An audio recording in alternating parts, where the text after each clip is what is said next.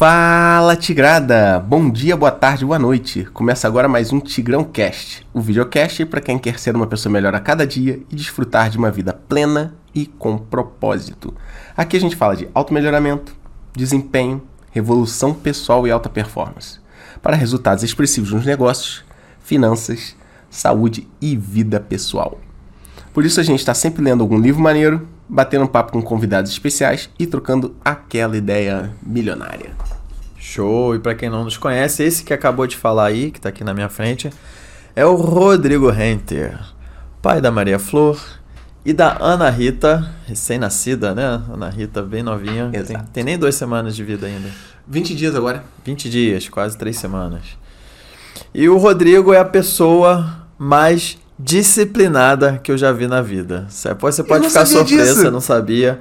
Mas essa disciplina aí vale milhões, não vale, Rodrigo? Vale milhões, vale milhões. Milhões, não sabia. milhões ou milhares? Bilhões, talvez. Bilhões, eu, já, eu vou falar disso hoje. Eu vou falar disso hoje. Eu tenho uma mente bilionária. Não, mas o, você, quando tá determinado a fazer alguma coisa, cara, você vai fazer. Então... É que se eu não estiver fazendo é porque eu não tá determinado. É, exatamente. Se eu escolher, realmente escolhi. É isso aí. Ah, obrigado por isso. Tem eu, Diogo Baiense. É estranho falar da gente mesmo, e né? quem é você? Fala pra mim. Eu quero aproveitar a deixa para anunciar oficialmente, publicamente, que eu não tenho mais cinco gatos, eu tenho seis. Ah, caraca, achei que você ia falar que tá um neto uma grávida, cara. Pareceu um gato lá em casa. Tipo, se, como se já morasse lá. Procurei, não tinha dono. Porra, cara, vai se tratar. Já tá dormindo com a gente lá, vamos ter que castrar o bichinho, vacinar. Cara, tem que trabalhar para cuidar desses gatos, né? Tem que ficar rico mesmo. Uns e... arranjam filho, outros arranjam gatos, né? É isso aí. Então aí tô na luta da minha. em busca da minha independência financeira. não é fácil. Não. Mas a gente não desiste enquanto não chegar lá. Não. E temos também Quem? aqui conosco. Fala pra mim. Eu não sei qual. A gente não estipulou qual. O que, que o Jonas é, que é o cargo dele. É o que, que o Jonas é? Ele é, ele não, é um operador. Você sabe qual é o nosso cargo? Eu não sei qual é o meu cargo. Ah, Administrador, ah, apresentador, é, não sei também. É muita coisa para pensar é, agora. É, exatamente. Temos o Jonas, então. Temos o Jonas Oliveira. Oliveira? Eu não sabia Jonas o nome dele. Oliveira, é. Jonas é o jovem de Petrópolis com maior potencial para se tornar um milionário. É isso aí. Eu só não sei se ele vai. Eu só não sei se ele sabe disso ou não. É, potencial até ele. Talvez não sei ele se ele sabe. sabe. Eu acho que não sabe, não sei. Talvez, talvez fique sabendo depois desse videocast. Aqui. Exatamente. E eu, eu não sei se ele vai ficar milionário tocando baixo ou como filmmaker. Como é que vai ser, Jonas? Pode ser com os dois. Né? Com os dois, é isso aí. Gostei. Tocando baixo, eu tô descobrindo muita coisa já. Tocando baixo, não sabia também, então vamos nessa. E por falar em milhões, em milionários, ah. sobre o que vamos falar hoje, Rodrigo? Não, cara, eu adoro esse tema, cara. Vamos falar sobre mentes milionárias. Uau. Mentes milionárias. A gente vai hoje. É, bater um papo aqui, a gente vai falar de várias coisas da nossa vida, experiência pessoal, parada, parada. Mas é, o, a base de tudo é esse livrinho aqui. Vou puxar lá naquela câmera Segredos da Mente Milionária. E se você preferir esse livro em capa dura, tem Segredos da Mente Milionária. É isso aí, temos de tudo aqui hoje. E o link do livro também, para quem quiser ler depois, a gente vai falar disso, vai estar aqui embaixo Boa. na descrição do vídeo. É... Enfim, acho que muita gente que está ouvindo esse podcast já deve, deve na verdade, estar tá ouvindo esse podcast porque já leu o livro e, e, se interessa em remexer nesse assunto de novo. Esse livro virou um clássico na mudança de mindset.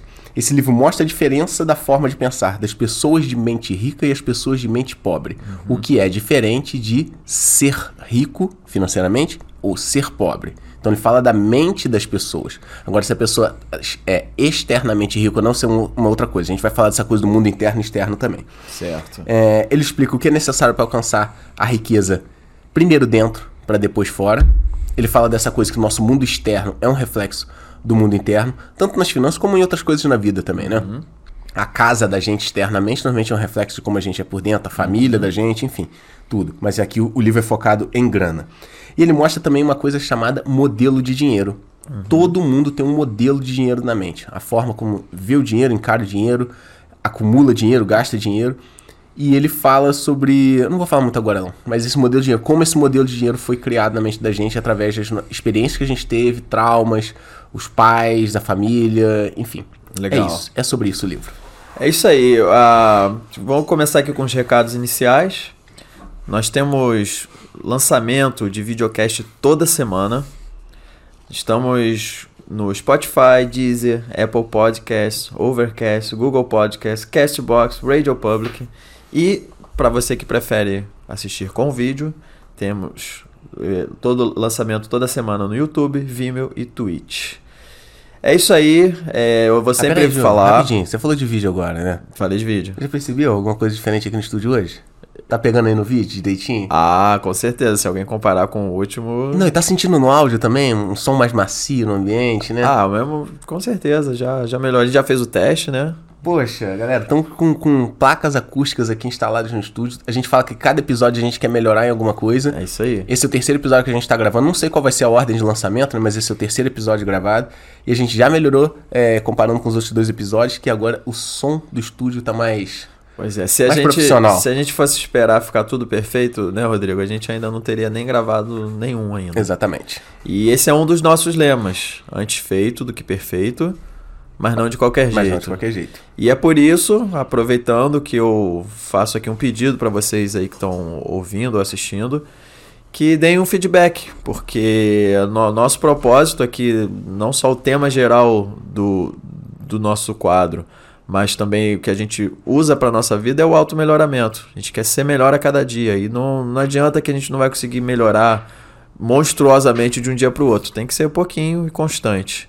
Então, a mesma coisa para cá, se vocês acharem que tiverem uma crítica aí legal para fazer, manda ver, a gente não vai ficar chateado, pelo contrário, a gente vai filtrar, né, é Rodrigo? Aí, é isso aí. E no final de- desse, desse videocast vai rolar um brinde também. Então já deixa o seu like, siga a gente, ative as notificações, compartilhe para os amigos.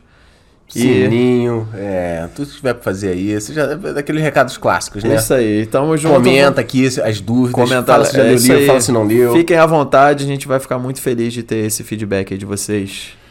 E Bom, fica até o final porque vai ter o presentinho, né? Vai ter um brinde, a gente Sempre vai tem, falar né? sobre A ele gente- no final. Ok. Então vamos lá, vamos falar sobre os segredos da mente milionária. Segredos da Mente Milionária. Enfim, vamos falar desse livro hoje. É, o cerne aqui do, é, do Tigrão Cast é o auto-melhoramento, né? Então por que, que a gente vai falar de grana? Poxa, a grana é uma forma de você hum, expressar, mostrar o quanto você me- auto-melhorou em muita coisa, né? Ninguém tem grana e se mantém com grana ao longo de muitos anos sem ter se tornado bom em muita coisa antes, né? Esse livro, então, Segredos da Mente Milionária, não é um livro que ensina a fazer conta, não é um livro que ensina administração de finanças, investimento, é um livro de mindset. Esse livro foi lançado no Brasil com o nome de Segredos da Mente Milionária, é, pela editora Sextante. Originalmente ele tem o título de Secrets of the Mi- Millionaire Mind, pela HarperCollins. E agora eu estou em dúvida aqui em, em alguns dados de quando é esse livro, eu não sei. Se alguém souber, coloca aqui nos comentários, por favor. Eu achei uma fonte, a própria Sextante, que é editora aqui no Brasil, falou dele ter sido originalmente publicado em 1992. Só que eu achei na Amazon também, que vende esse livro, é, menção de que ele foi. A primeira edição dele é de 2006. E eu não sei. E acabei resolvendo não procurar, então quem souber, coloca aqui, coloca a fonte pra gente. Eu procurei é, de uma forma muito rasa assim, mas não consegui achar uma fonte. é, A gente quis resolver esse impasse de informação aí mandando uma mensagem direto pro Harv, né? que é o autor, né? Ele ainda não respondeu. Então, beleza. Pô. Harv, se você estiver ouvindo esse podcast, please, man, answer this question as soon as possible, because people, are, you know, we, we are waiting for that, ok? Talk to you soon, bro.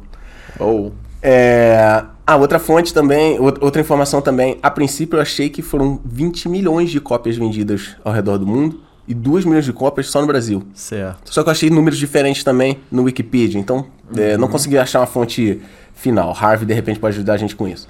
Enfim, ele foi escrito pelo canadense T. Harv Eker. Ele é autor, ele é empresário. eh, No livro ele fala um pouco da, da jornada dele como empresário e palestrante também, principalmente sobre esse tema de mindset de mentes milionárias. Ele ficou milionário com uma rede de lojas de produtos fitness, é, aparelhos de ginástica, tinha uma coisa de suplemento também. Ganhou muita grana e perdeu essa grana. Porque ele não soube administrar, é, ficou obviamente chateado com aquilo, achou que estava num processo de ascensão infinito e depois você perde tudo. E ele ca- acabou percebendo que ele perdeu tudo porque ele não tinha um. um- ele, usa, ele, ele usa o nome, esse modelo de dinheiro. O modelo de dinheiro dele não estava pronto para ele ser rico. Ele começou a prestar atenção em pessoas ricas, pessoas pobres. Ele percebeu que existia um padrão de pensamento, um padrão, uma forma de, de encarar o dinheiro. E ele falou, cara, eu, eu vou estudar a mente dos ricos. Eu vou entender por que que... E ele percebeu que tinha uma, uma, é, algo de similar na mente de todas essas pessoas de mente rica. Então ele chegou nessa, nessa questão. Eu vou estudar o modelo de dinheiro dos ricos. E no final, eu, o livro, se eu pudesse resumir em uma frase, é... Ou você controla o dinheiro, ou o dinheiro controla você. É isso. Esse, esse é o, o, o cerne do Segredos da Mente Milionária. Muito show. Esse livro é muito especial, né? Você já leu esse já, livro? Já li algumas vezes. Leu inteiro? Na, às vezes na a, gente lê, verdade, a gente lê resumo também, às vezes, de livro, né? Queria saber se tu já leu o livro completo também. é, tu já, já terminou essa parte aí, né? Sim, sim. Na verdade, esse livro foi um dos primeiros livros de auto-melhoramento que eu li. Isso já faz muito tempo. Aí, que, por isso que eu acho que ele não foi lançado em 2006, aquela outra informação que você mandou. Sim. Porque na minha memória aqui eu li ele em, em meados de 2002. E quando eu li esse livro, a minha mente simplesmente explodiu, porque eu vi o quanto errado eu estava. Eu sempre tive o desejo de me tornar rico desde muito novo. E eu estava no caminho todo errado, porque eu estava tentando ficar rico externamente. Ou seja, o que, que eu quero dizer com isso? Trabalhando muito, tentando ganhar dinheiro, tentando achar oportunidades, mas eu, eu por dentro não estava preparado. Sim. E esse, a primeira vez que eu li, eu achei muito interessante, porque não é só a questão, o, o que, o que o Harvey propõe são comportamentos e mindset, né? São programações mentais que você tem Sim. e muitas delas que você adquiriu na infância e que você precisa mudar isso, você precisa simplesmente pensar. Essa é a informação que eu sabia até hoje, que eu pensava até hoje, mas o passado não me determina. Eu vou pensar diferente agora e e o mais importante não é só a questão do dinheiro, é a pessoa que você se torna. Você ter essa programação de mente milionária não, não vai fazer só você se tornar rico. Isso é só uma consequência, mas vai fazer você se tornar uma pessoa melhor, sem dúvida. Você lembra que o, o slogan, na verdade, do Tigrão do Cifrão fala disso sem querer, né? Eu percebi Exatamente. isso agora estudando pra, pra gente fazer esse, esse videocast. O Tigrão do Cifrão a gente fala, é, Tigrão do Cifrão, o dinheiro como consequência. Exatamente. Então, é, na verdade, ser rico não é a origem das coisas, né? Você ter material, ter finança, é, é, abundância financeira não é, não é o início do processo. Na verdade, ele é o final, é, o, é a resultante de todo um processo de transformação, né? Exatamente. E E, E esse aí- livro você acha que te ajudou nesse processo de Com certeza, ele me fez. é, foi como se fosse uma terapia, né? Ele me fez lembrar de tudo que eu ouvia na infância e que eu acreditava como verdade e que aquilo me travava.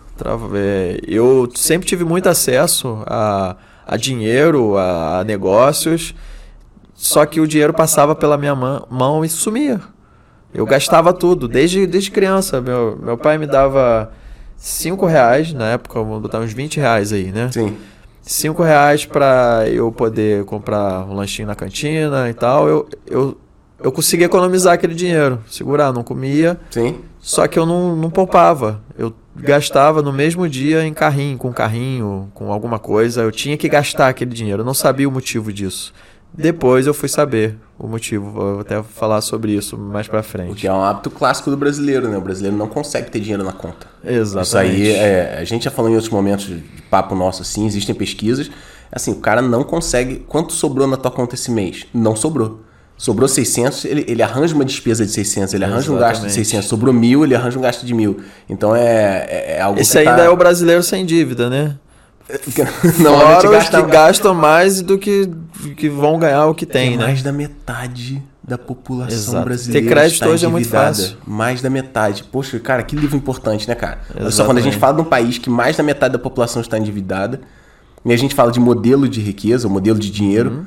Que modelo de dinheiro está implantado na cabeça do brasileiro? Exatamente. E isso não se ensina nas escolas, né? Não. Por Isso aí não, não é todo mundo que tem acesso a essa informação. Sim. E ela é primordial para o bem-estar de todo mundo, né? E tu lembra quem te, te indicou esse livro? De onde você Lembro, viu? eu lembro, a primeira vez foi o meu amigo, o padrinho Caio, Caio Marcolino. Ele falou: ah, esse livro aí é bem legal. Ele já era um clássico na época, né? E, e eu li E as, aquilo mudou a minha vida completamente. Hoje é um dos top 5 da minha prateleira. Sim. É um dos livros que mais me transformaram. E essa foi a primeira vez que eu li. Só que eu li uma segunda vez. E pareceu outro livro. Outro livro. Outro livro. E aí eu vi a questão do poder do pensamento na nossa vida. A gente vai falar sobre isso também, o que, que o pensamento traz de efetivo na nossa realidade. Né? Ele moda o nosso mundo exterior completamente. E, e depois eu li uma terceira vez, já vi outros pontos. Esse, esse livro, eh, a gente estudou agora para fazer esse videocast. Sim. Eu já tirei novos insights e eu falei, caramba, esse livro é sensacional mesmo. Não é papo de, de, de, de, de vendedor de livro, cara. É, a gente já falou de outros livros aqui em- em- nas outras gravações tiveram pontos negativos, coisas que eu não gostei muito, mas esse livro aqui, cara, eu, eu não tenho muita coisa pra frisar de negativo. Cara, realmente é um. É muita parada boa numa edição só. E numa leitura leve, assim, né? Não é aquela leitura cheia de cálculos complicados. É uma leitura leve com conteúdo muito bom, cara. Realmente. Quando foi a primeira vez que você leu? Olha, não me lembro o ano, mas foi 2006, talvez. Algo, algo do tipo, foi 2006. Eu conheci esse livro a primeira vez quando eu. é, esse livro junto com alguns outros, né? Alguns títulos como Como Fazer amigo, Amigos e Influenciar Pessoas, Aham. é, Realização Máxima do Brian Tracy, O Monge Executivo, é, O Homem Mais Rico da Babilônia. Foram livros que foram apresentados para mim é, numa empresa de marketing multinível que eu não sei se vocês sabem o que que é isso, aqui no Brasil não é muito comum, mas nos Estados Unidos é comum demais, que é, hum, é uma empresa onde você não tem uma relação patrão-empregado, né? Você é meio que sócio da empresa, você ganha por produtividade, se você trabalha mais e vende mais, você ganha mais, se trabalha menos e ganha menos. E, e dentro da empresa tinha uma cultura muito de você pode, você pode, você consegue, você pode ser rico. Foi a primeira vez que alguém falou, Rodrigo, se você quiser, você pode ser rico. Até então você não pensava assim. Olha que doideira, cara. Eu, quando criança, pra mim era uma parada fora de. de- de- é, é, é, sabe, é, não, não existia essa possibilidade. Nessa empresa, primeira vez, assim, adolescente, pós-adolescente, talvez com 18, sei lá, entre 16 e 20 anos, não me lembro exatamente. Foi que eu falei, caraca, mano, se eu quiser dar, então, é uma coisa. Aí dá. Aí alguém me deu esse livro, não me lembro exatamente qual foi a pessoa, mas foi dentro dessa empresa de marketing multinível. E, cara, foi assim, pff, na minha mente também. Falei, cara, como é que essas coisas estão descritas no livro e todo mundo não fala disso? Como é que meu pai, minha mãe, minha irmã, como é que a galera do colégio não sabe disso? Foi um choque assim mesmo. E, e como eu tô te falando, unido com outros livros que também é, é, se- apresentaram ideias novas pra mim, foi, foi um momento novo assim na vida. Então, eu li esse livro a primeira vez. Depois, nos próximos anos, eu li ele mais umas cinco vezes. No ano de 2011, que foi ano passado, eu li ele três vezes. Até- 2011, não, 21. 2021, perdão. 2021, ano passado, eu li ele três vezes. E porque é um livro, que- um processo de repetição muito importante. A gente foi ensinado a viver num sistema muito castrador e limitante. E você se acostumar que você tem asa, você pode voar para qualquer lugar, não é uma parada automática.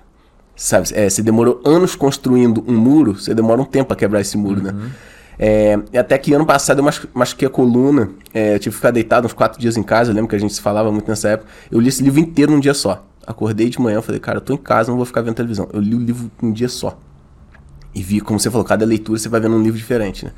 O T. Harvey, que é o autor, eu fiz ano passado, fiz um treinamento com ele ao vivo na internet também, que foi incrível. Ah, o que, que ele falou de novo? Nada. Ele só falou que estava no livro. Mas é incrível, você vai vendo casos de pessoas que usam aquilo que está no livro. Você vê, en- enfim, é, é muito bom você revirar um assunto que, que, que faz sentido para você, né? E esse livro me ajudou. Eu tinha uma mente miserável, nem era pobre, muito limitada mesmo, assim. Aham. É, e hoje eu sei que eu tenho uma mente bilionária. Ah, Rodrigo, você já tá rico, você tem milhões, você tem bilhões. Não, eu sei que eu tenho uma mente bilionária. É, dif- é, é, é um processo você externalizar aquilo que você é por dentro. Mas, cara, eu consegui destravar muita coisa a partir disso. Não é um livro mágico. Talvez não tenha o mesmo efeito pra todo mundo. Mas pra mim teve, minha mente estava ansiosa por aquilo, sabe? É, enfim, então é um livro de cabeceira mesmo. Como a gente tá falando, é um livro de finanças, é um livro de mindset. E aí eu te pergunto, Diogo, o que que uma pessoa que tá assistindo a gente agora, pô, legal esse livro, é, a gente vai deixar o link do livro na descrição do vídeo, então se você quiser ler, é fácil de se achar. É, o que que essa pessoa pode esperar do livro? Que- o que que ela vai encontrar aí dentro? É, eu recomendo até uma leitura bem assim centrada, porque aquilo vai te levar a memórias passadas e, e vai fazer você reconhecer os pensamentos que você tem, os padrões de, de crença que você tem, que são muito limitantes para ganhar o dinheiro. E É muito emocional esse livro. É, É, vai, vai te, vai te levar, pra, como você falou, para situações com família, é, infância no colégio, Exatamente. Natal em família, primeira vez que você ganhou alguma coisa. É, uma- é muito emocional esse assunto. E assim, todo mundo quer ser rico, né? Mas tem gente que não consegue. Mas por quê? Porque lá numa crença dela, ela não quer ser rica. Ela superficialmente quer. ela quer. Só que Mas tem não se comprometeu com isso. alguma coisa no subconsciente dessa pessoa que faz com que ela se sabote. Às vezes ela conseguiu uma promoção legal no, no trabalho, pô, tá começando a aumentar, ela se sabota pra ser mandada embora. Ou conseguiu uma grana legal, sabe até onde investir e tal, mas ela se sabota e gasta a grana toda. E ela e, e esse livro vai trazer justamente essa reflexão profunda para você conseguir reconhecer o que você pensa errado, eh, tratar isso e se tornar uma pessoa diferente para que você seja tenha Internamente primeiro, né? internamente para que você tenha facilidade para atrair a riqueza, né? Sim. E o básico, como a gente já, já introduziu aqui, é, a gente me- começa primeiro no interno, né? mexendo na gente, internamente. E o externo vai ser uma consequência disso. É, o Harvey fala do modelo de dinheiro que cada um tem. Sim. E é o que eu tô falando, essas crenças assim são o que a gente pensa sobre o dinheiro. O que que a gente pensa sobre o dinheiro subconscientemente? E aí queria que você explanasse um pouco sobre esse modelo de dinheiro. Ele divide o Harvey ele dividiu o livro em duas partes, né? A primeira parte é um pouquinho menor, a segunda mais extensa, a gente vai falar dela também, mas na primeira parte é isso, ele fala do modelo de dinheiro. Modelo de dinheiro do Diogo é a forma que o Diogo lida, se relaciona, entende e vê o dinheiro. Pronto, é o resumo desse capítulo da parte 1 é isso. E como? Quem criou essa forma do Diogo ver as coisas? Foi o Diogo mesmo, tendo relações, experiências, traumas e eventos ligados ao dinheiro ao longo da, da vida dele, principalmente na infância. Coisas que você não lembra agora. Mas se você for furtucar e vasculhar, você vai lembrar. Então é. Ele fala de três coisas principais que foram criando é, a tua programação mental sobre dinheiro. Programação é. Deixa eu ver se. Primeiro falar de programação. Programação é tipo. A forma automática que você reage a determinados assuntos sem nem perceber que tá reagindo. Então, você, viu de longe 50 reais no chão, na rua. Você pega o dinheiro rápido e bota no bolso, se- sem pensar. Ou não bota a mão porque o dinheiro não é seu, você nem pensou. Ou você chuta aquele dinheiro, você nem pensou. Ou você chama quem tá do seu lado e mostra o dinheiro no chão, você nem pensou. Enfim, essa forma que você, de você agir de repente, repentino, assim, sem pensar, é, é a tua programação que tá fazendo você agir daquela forma. E o que que criou tua programação mental? Ele fala de três coisas. Foram exemplos de situações verbais. Foi o que você ouviu sobre dinheiro quando você era pequeno. Então, a primeira coisa. Se você for vasculhar na mente, cara, eu lembro de várias vezes, vários eventos com meu pai, com a minha mãe. É, eu lembro de um ou outro professor no colégio também falando é, referente a dinheiro. A gente ouviu muita frase forte de dinheiro quando era pequeno. É, sei lá, um dia de repente chegou numa loja de brinquedo e falou, pô, pai, quero aquele, aquele negócio ali. Ele fala, não, isso não é pra gente não, isso aquilo ali é pra rico, porra. Aí você ficou meio envergonhado, outras pessoas ouviram aquilo ali. Isso aí te marca, mano, igual ferro quente, sabe? É, ou você, um dia você falou pro seu pai, poxa, pai, eu queria muito ter aquele carro, mas a gente não tem dinheiro. Aí seu pai te pega pela mão e fala, filho, a gente não tem agora, mas se você quiser, você consegue. Aquilo ali te marca também, entendeu? Então, é, ele fala a primeira forma de que a, a programação sobre o dinheiro do Diogo foi criada foi com insights verbais. Beleza. A segunda, ele fala de exemplo. É, a criança ela não precisa muito que digam a ela o que fazer. Ela olha o que os pais, o que os amigos mais velhos, o que os primos mais velhos, o que os tios estão fazendo. Então, se você viu, por exemplo, um dia você estava na loja, você, você tem um irmão mais velho, né? Vamos supor que você estava numa loja de bala, você e seu irmão mais velho, ele tirou uma nota de dinheiro, pagou uns doces. E na hora de receber o troco, você percebeu que seu irmão mais velho recebeu o troco errado. Ele deu uma nota de 10 e recebeu o troco para nota de 50. Ou seja, voltou muito mais dinheiro. E aí você viu ele assim, ele, ele disfarçou e enfiou o dinheiro no bolso. Aquilo te marca. Seja pra positivamente ou negativamente. Não quer dizer que você vai fazer igual no futuro, mas aquilo ali já ficou uma mensagem. Meu irmão mais velho, que é uma pessoa que eu admiro, ela sabe o que ela tá fazendo, porque o irmão mais velho ele sabe tudo, eu não sei nada porque eu sou o mais novo. Meu irmão ficou com um troco, que não era dele. E isso é uma mensagem de exemplo. Ou ao contrário também, é, você tá na rua com seu pai, vocês acharam uma, uma bolsa de dinheiro no chão e tinha um, tinha um telefone. Aí seu pai falou: não, a gente vai ligar porque esse dinheiro não é nosso, o dinheiro tem que voltar para aquele. Aquilo te marca. Então, é a segunda forma da programação mental é, sobre dinheiro ser é, crivada na sua mente, ser marcada na sua exemplo, mente. Exatamente, com exemplo. E a terceira são episódios específicos. É, episódios específicos são, sei lá, um grande episódio específico na vida da pessoa, um casamento, o nascimento de um filho, a morte de um parente, uma, uma viagem para um lugar, enfim. Então existem eventos específicos onde o dinheiro, o dinheiro, a linguagem do dinheiro, o significado do dinheiro ficou marcado na tua mente. Cada um vai ter, é, é, vai ter um momento, como se diz, específico da sua, da, sua- da, da sua vida. É, São, são esses momentos que vão construindo o modelo de dinheiro. São essas três coisas: é, a linguagem verbal, a linguagem do exemplo e esses é, eventos, Eventos específicos. específicos. Beleza. Então isso criou uma programação na tua mente. Aí, dentro dessa parte 1, falando de modelo de dinheiro, caraca, o cara fala tanta coisa, cara, não dá nem pra falar tudo. Eu vou, vou tentar pegar aqui o supra-sumo. Ele fala de uma formulazinha que é PSAR.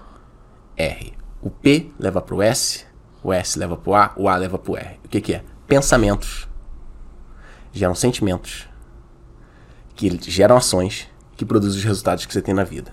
Tudo que você aconteceu na sua vida, vamos falar de grana, tudo que aconteceu ligado à grana na sua vida passou por essa formulazinha. Então, o que eu penso faz eu sentir, Exatamente. e o que eu sinto faz eu agir de determinada forma. E a ação que e você essa tem. ação que me traz o resultado, seja ele qual for. Exatamente, é só isso.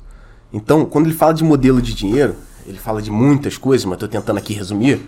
É isso. É. Poxa, hoje eu sou um cara muito pobre, cara. Eu consegui guardar muito pouco dinheiro. Então vou voltar na formulazinha. Meu resultado é ser muito pobre, ter muito pouco dinheiro. Por quê? As minhas ações me levaram para esse fim. Eu escolhi uma carreira que não paga muito. Eu pulei de emprego em emprego. É, me ofereceram uma promoção, mas eu fiquei com medo de aceitar. É, eu guardei dinheiro bastante tempo, só que depois emprestei tudo para uma pessoa que nunca mais me devolveu.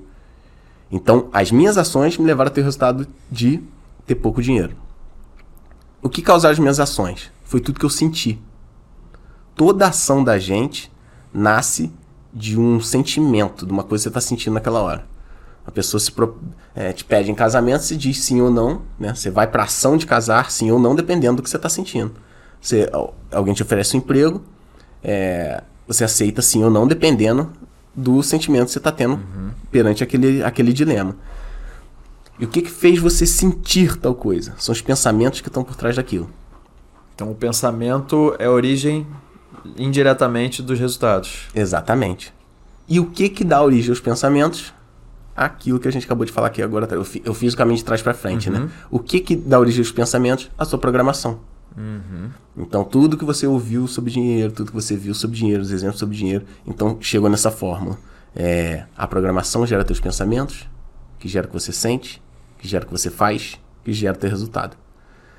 E no final das contas é isso. Cada um tem seu modelo de dinheiro. Uns têm modelo de dinheiro super trilhardários. Donald Trump, por exemplo, ele foi bilionário há um tempo atrás. Ele perdeu quase tudo. E ele hoje é bilionário de novo. Aí você fala, ah, porque o cara teve sorte. Poxa, não é. Ninguém vira bilionário, se mantém bilionário por sorte. Ele tem um modelo de dinheiro que esse é o parâmetro dele de, de, de abundância. O cara é ser bilionário. Como o Trump iria se sentir se ele tivesse um milhão na conta?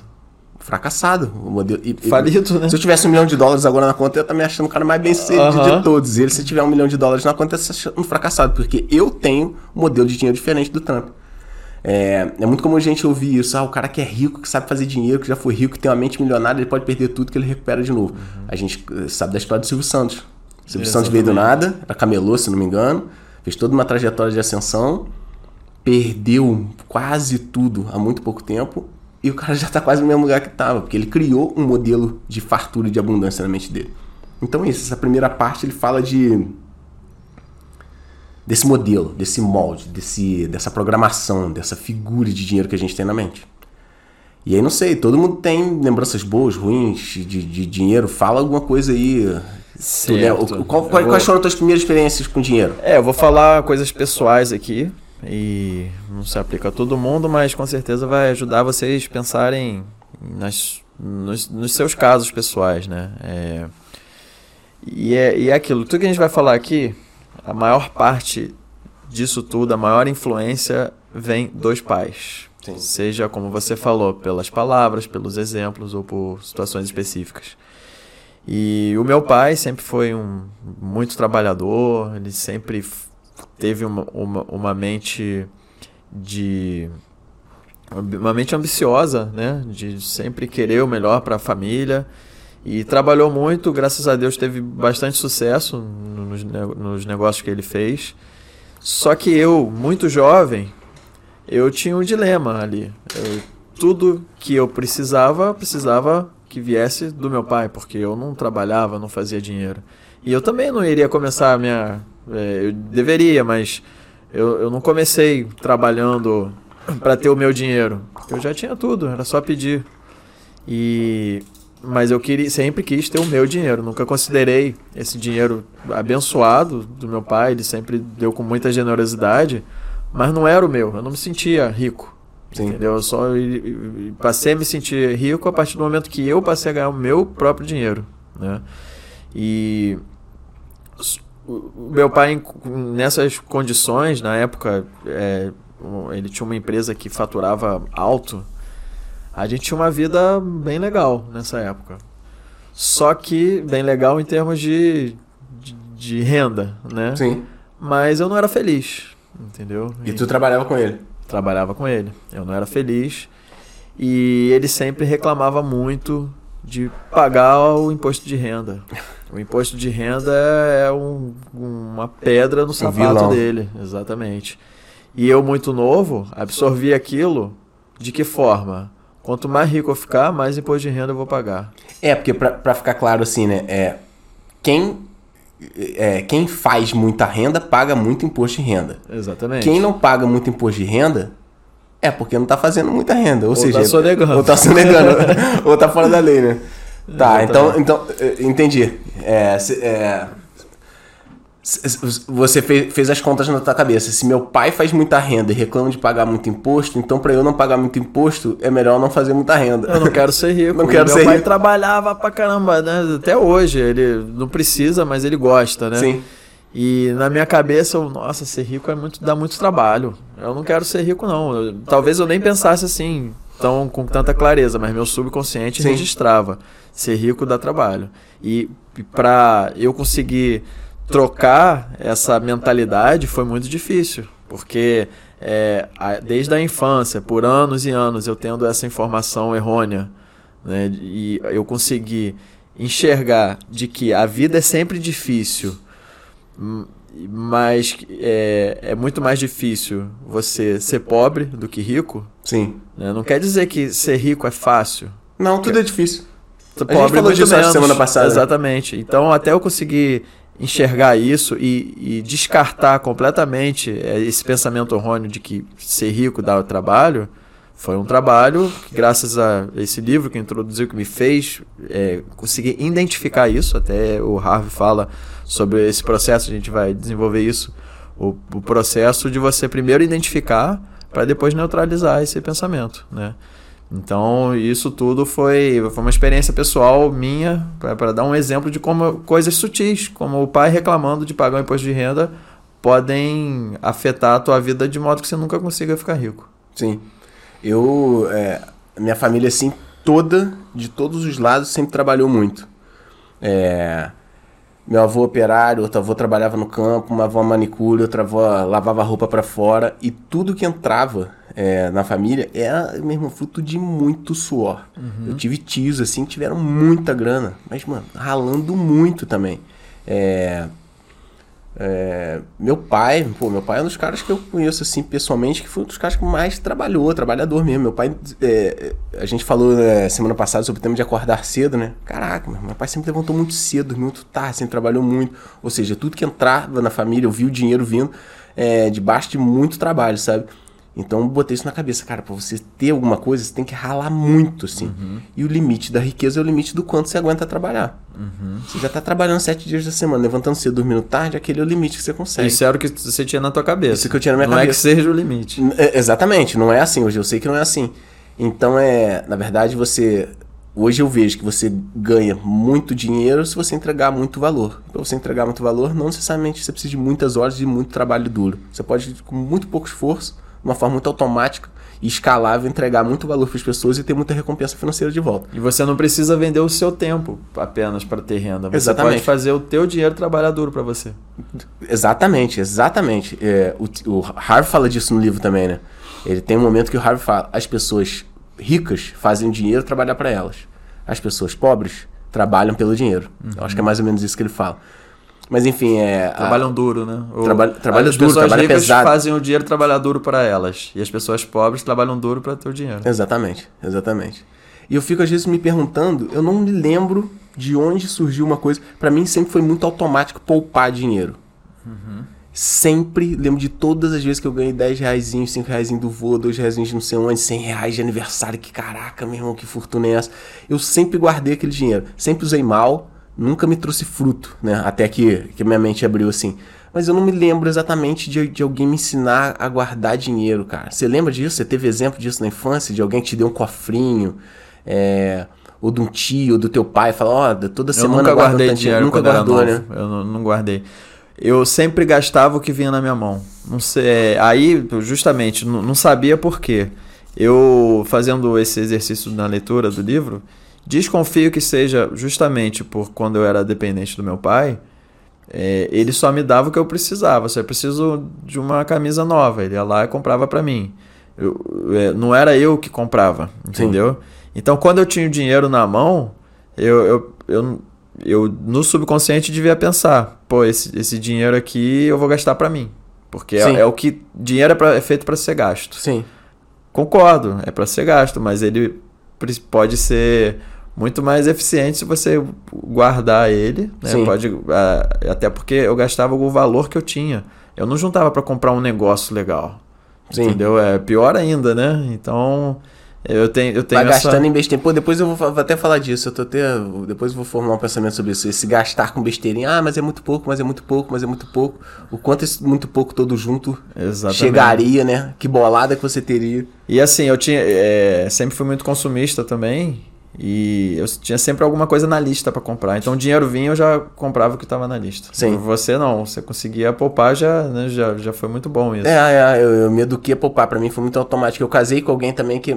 é, o Gustavo Cerbasi também, no livro Casais Inteligentes Enriquecem Juntos. Que é um livro, cara, animal também. É, a gente não vai falar dele hoje, mas vou deixar o link na descrição também. Que é um livro, cara, que também conheci nessa época. É, o Gustavo Cerbasi fala de é, padrões das pessoas. E eu vi que durante muitos anos o Gustavo Cerbasi me chamaria de poupador. Eu era um cara poupador, eu sempre po- pobre, não tinha as coisas. Cada centavinho que batia na mão eu guardava lá na minha latinha. É, gastava mal, não me deu fruto esse dinheiro guardado. E eu conheci uma pessoa com, com a qual me casei, que é a Carol, que também foi poupadora durante muitos anos. Então a gente virou aquele cara, casal é, durante um tempo meio sovino, assim, sabe? Guardava, guardava dinheiro, não sabia o que fazer, e que gastava mal. Guardava, guardava, guardava, gastava mal, sabe? É, a gente não, tinha passado pra fase do investidor. Então tu era um poupador, poupador, poupador, aí tu fica aquele dinheiro guardado, num momento de distração tu gasta ele mal, né? Enfim, essa educação financeira é um processo que leva tempo, né? Tá, beleza. É, então voltando pro assunto aqui. A gente tá aqui na primeira parte do livro, Então a gente podia passar pra segunda, se não se que importar. é a mais. Porra, que é o top, Prática. top do creme de la creme dessa porra, mano. Porra, o velho sagaz, mano. O que, que o Harvey fez no livro? Porra. Ele pegou 17 arquivos de riqueza. O que, que é um arquivo de riqueza? É um pensamento, pensamento, sobre né? dinheiro. É um Não pensamento sei de onde tirou isso, não. Ficou maneiro assim, né? Arquivo de riqueza. É, e ele sempre compara como o rico pensa e como o pobre pensa. Ou melhor, como as pessoas de mentalidade rica pensam e como as pessoas de mentalidade pobre pensam. Pô, deixa eu abrir um parênteses aqui Claro. rapidinho. Pô, até falando pra câmera. Aqui não existe nenhum tipo de pré-conceito formado sobre quem é rico, sobre quem é pobre. Não existe que o pobre é melhor porque ele não depende dessa merda do dinheiro, ou que o rico é melhor porque o rico é bem sucedido e o pobre. Não, não, não, não é isso. A gente tá falando de mentalidade de riqueza e mentalidade de pobreza. Isso sim a gente pode falar. E só falando, tipo, é, na minha história, na vida do Diogo, a gente já permeou pelo, por ter um pouquinho mais, um pouquinho menos de dinheiro algumas vezes. A gente, é, é, enfim, não existe nenhum tipo de preconceito pejorativo de, quando a gente fala de pobre nem de rico. Porque é, algumas pessoas usam, usam o termo rico pejorativo, né? Aquele riquinho pobre escroto. também. Aquele riquinho escroto. Pô, o cara tem dinheiro e virou um riquinho escroto. E o pobre também. Aquele pobre lento, né? Então, não existe... Aqui a gente não fala de nada pejorativo. Até porque somos as duas coisas ao mesmo tempo. Só depende com quem você compara. Se você se comparar com o mendigo ali da rua, você é ricão. Agora, se comparar com o Silvio Santos... Desculpa, mas tu não tem onde cair morto. Então, é, é, pobre ou rico é só um- uma medida comparativa até boba da sociedade. Então, a gente tá Exatamente. falando aqui de mente, beleza? De mente. Então, vai lá. Então, a gente tá na segunda parte do livro e o T. Harvey fez 17 arquivos de riqueza são pensamentos. Isso. Sobre o, o pobre de mente e o rico de mente. A gente não vai ter tempo de falar sobre todos eles, Ah, porque se a gente pegar um, a gente vai desenvolver por horas. horas, talvez não, mas Uma meia hora pra a cada gente um pretende fa- fechar esse videocast em uma hora, então Sim. talvez não, não, dê- não dá pra aprofundar em nenhum deles, na verdade, mas aí você tem o livro pra ler. É, claro, claro. Só que o que a gente fez? Selecionamos, cada um selecionou dois desses arquivos de riqueza que acha interessante da gente falar como exemplo. Sim. É, Eu não sei quais que o Rodrigo selecionou, ele Sim. também não sabe quais que eu selecionei, pode ser que a gente tenha selecionado mesmo. Eu vou começar com Beleza. o primeiro que eu selecionei aqui, é o terceiro arquivo de riqueza, que diz o seguinte: As pessoas ricas assumem o compromisso de serem ricas. As pessoas de mentalidade pobre gostariam de ser ricas. E se gostaria, vai continuar no gostaria, irmão. Cara, esse é muito foda, cara. É muito foda isso. Isso Você se comprometer, decidir, optar. Exatamente. De falar, o único caminho que eu tenho é abundância financeira. Você Isso se- me lembrou uma palestra que eu vi do Jamie McIntyre, lá em Sydney. Ele é. Ele foi. É, quando a pessoa é mentoreada por alguém, ela é o que dela? Mentorado? Mentorada. é, Ele foi Mentor- mentorado pelo. What you can- breathe, you can achieve. É... Ai, O cara. guru do a gente não pode passar o cara sem grandão, dele, fortão. né, cara? É, Tony Robbins. Tony Robbins, exatamente, Sim. Tony Robbins. E tinha umas 400, 500 pessoas no auditório e ele mandou a seguinte pergunta. Quem Ele é que... perguntou pro Tony. Não, o Tony não tava nesse dia. Ah, tá, tá bom. Ele é um mentorado do Ele Tony. perguntou pra essas 400 pessoas. Exatamente, Tá. eu era uma dessas 400 pessoas. Entendi. Ele perguntou o seguinte: Quem aqui quer ser rico? Todo mundo levantou a mão. E quem aqui está disposto a abrir mão de qualquer coisa na vida por tempo indeterminado para se tornar rico? Até ficar. O pessoal ficou sem graça, foi abaixando a mão e é diferente você querer ser rico e você estar comprometido a ser rico. Sim. Então, essa é a diferença entre as pessoas de mentalidade rica e as pessoas de mentalidade pobre. Mas tem uma coisa mais profunda aí, logicamente. O Harvey se aprofunda muito no subconsciente. Quando a gente tem esses modelos de dinheiro que contradizem o que a gente quer, normalmente quem ganha é o subconsciente. Quando entra emocional e racional, normalmente o racional perde. Exatamente. E aí ele dá uns exemplos, né? É, e aí eu vou dar o, o meu exemplo pessoal aqui. O meu modelo de dinheiro é rico dá trabalho, rico tem que pagar imposto de renda, se fode todo no início do ano para ter que pegar tudo aquilo, porra, tem imóvel pra caramba, tem que fazer de- declarar cada rendimento ali. E isso é o que tá no meu subconsciente. Mas o, o meu consciente, não, eu quero ser rico, eu quero ser rico. O universo não sabe o que você quer, parceiro. Concorda comigo? Claro, claro, você tem que ter É- muito determinado. Tá tendo você. aí o- uma contradição. um conflito de interesses entre o lado esquerdo e direito do cérebro. Exatamente. Entre, o- entre o eu superior e inferior, sei lá. E quando o sentimento bate de frente com a realidade, quem ganha é o sentimento. É isso aí. Entendeu? Quem, quem acha que a mãe vai achar que você não vai se tornar uma boa pessoa por você enriquecer, por mais que você tenha a oportunidade ali para enriquecer, você não vai querer subcon- é, conscientemente decepcionar sua mãe. Todo mundo quer a aprovação da mãe. Mais do que Exatamente. qualquer outra coisa. Então, é, baseado nessa lei da atração, você tem que saber o que você quer. Tem até uma frase aqui. O principal motivo que impede a maioria das pessoas de conseguir o que quer é não saber Não o que saber. quer. Então, esse livro vai ajudar a gente a definir, tanto no exterior quanto no nosso subconsciente, o que a gente quer. E esse querer tem três níveis. O primeiro é eu quero, que é a primeira pergunta lá do Jamie. Quem quer ficar rico? Todo mundo quer. Ou seja, eu vou pegar o que caiu no meu colo. Eu quero, mas se aparecer um dinheiro, eu tô Sim. dentro. Vou ficar super feliz, né? O segundo nível é eu escolho ficar rico. Aí já o buraco começa a ficar mais embaixo. Você escolheu ser rico. É uma decisão sua. E vem o terceiro nível, que é aquele nível ideal das pessoas de mentalidade rica. Eu me comprometo a ficar rico. Ou seja, serei rico ou morrerei tentando. É isso.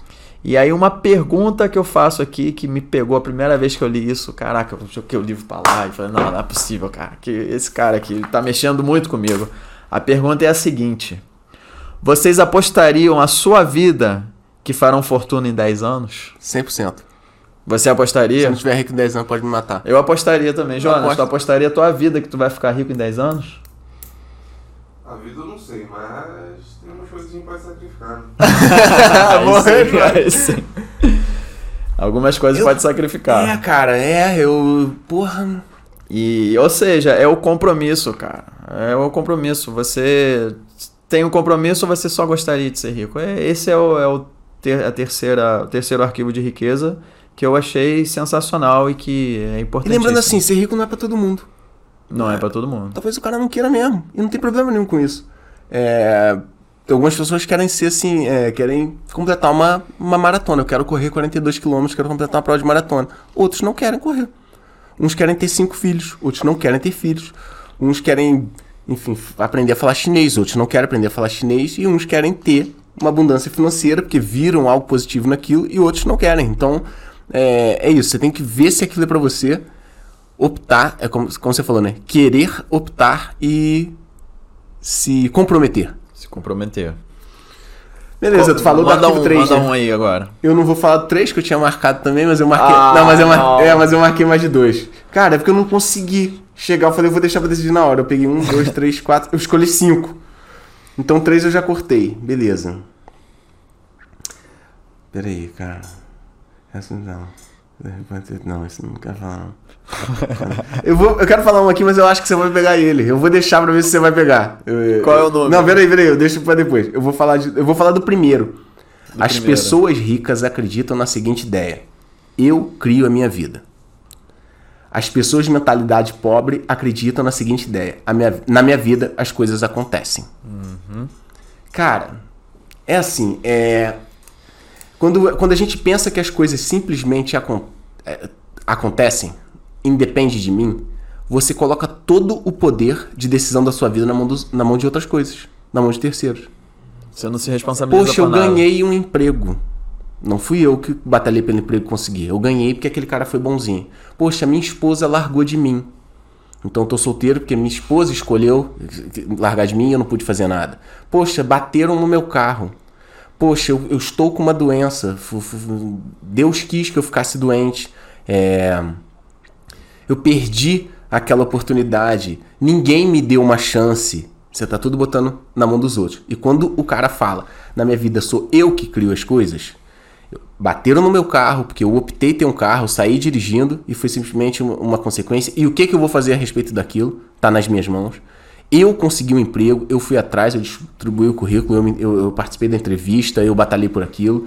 É, eu optei continuar separado, eu optei, eu, eu optei por me casar, eu- enfim, você puxar a responsabilidade pra você. Esse, esse princípio, ele fala pra mim muito mais do que sobre dinheiro, fala sobre empoderamento divino, fala sobre ser dono da sua vida, sobre ser capitão do seu próprio destino. Como é que o Como Napoleão, Hill fala? Hill, é, É, Ainda somos é, os capitães de nossas almas? Não. não me lembro. Capitães do nosso Capitão do destino. nosso destino, é, capitão da nossa Da nossa vida. Capitão da nossa vida, não sei o que. Mestre do nosso destino, algo do é. tipo. A gente tem que ler esse livro de novo, né? É, mas é isso, cara. Eu acho que é primordial cada indivíduo tomar o poder é, da sua própria vida.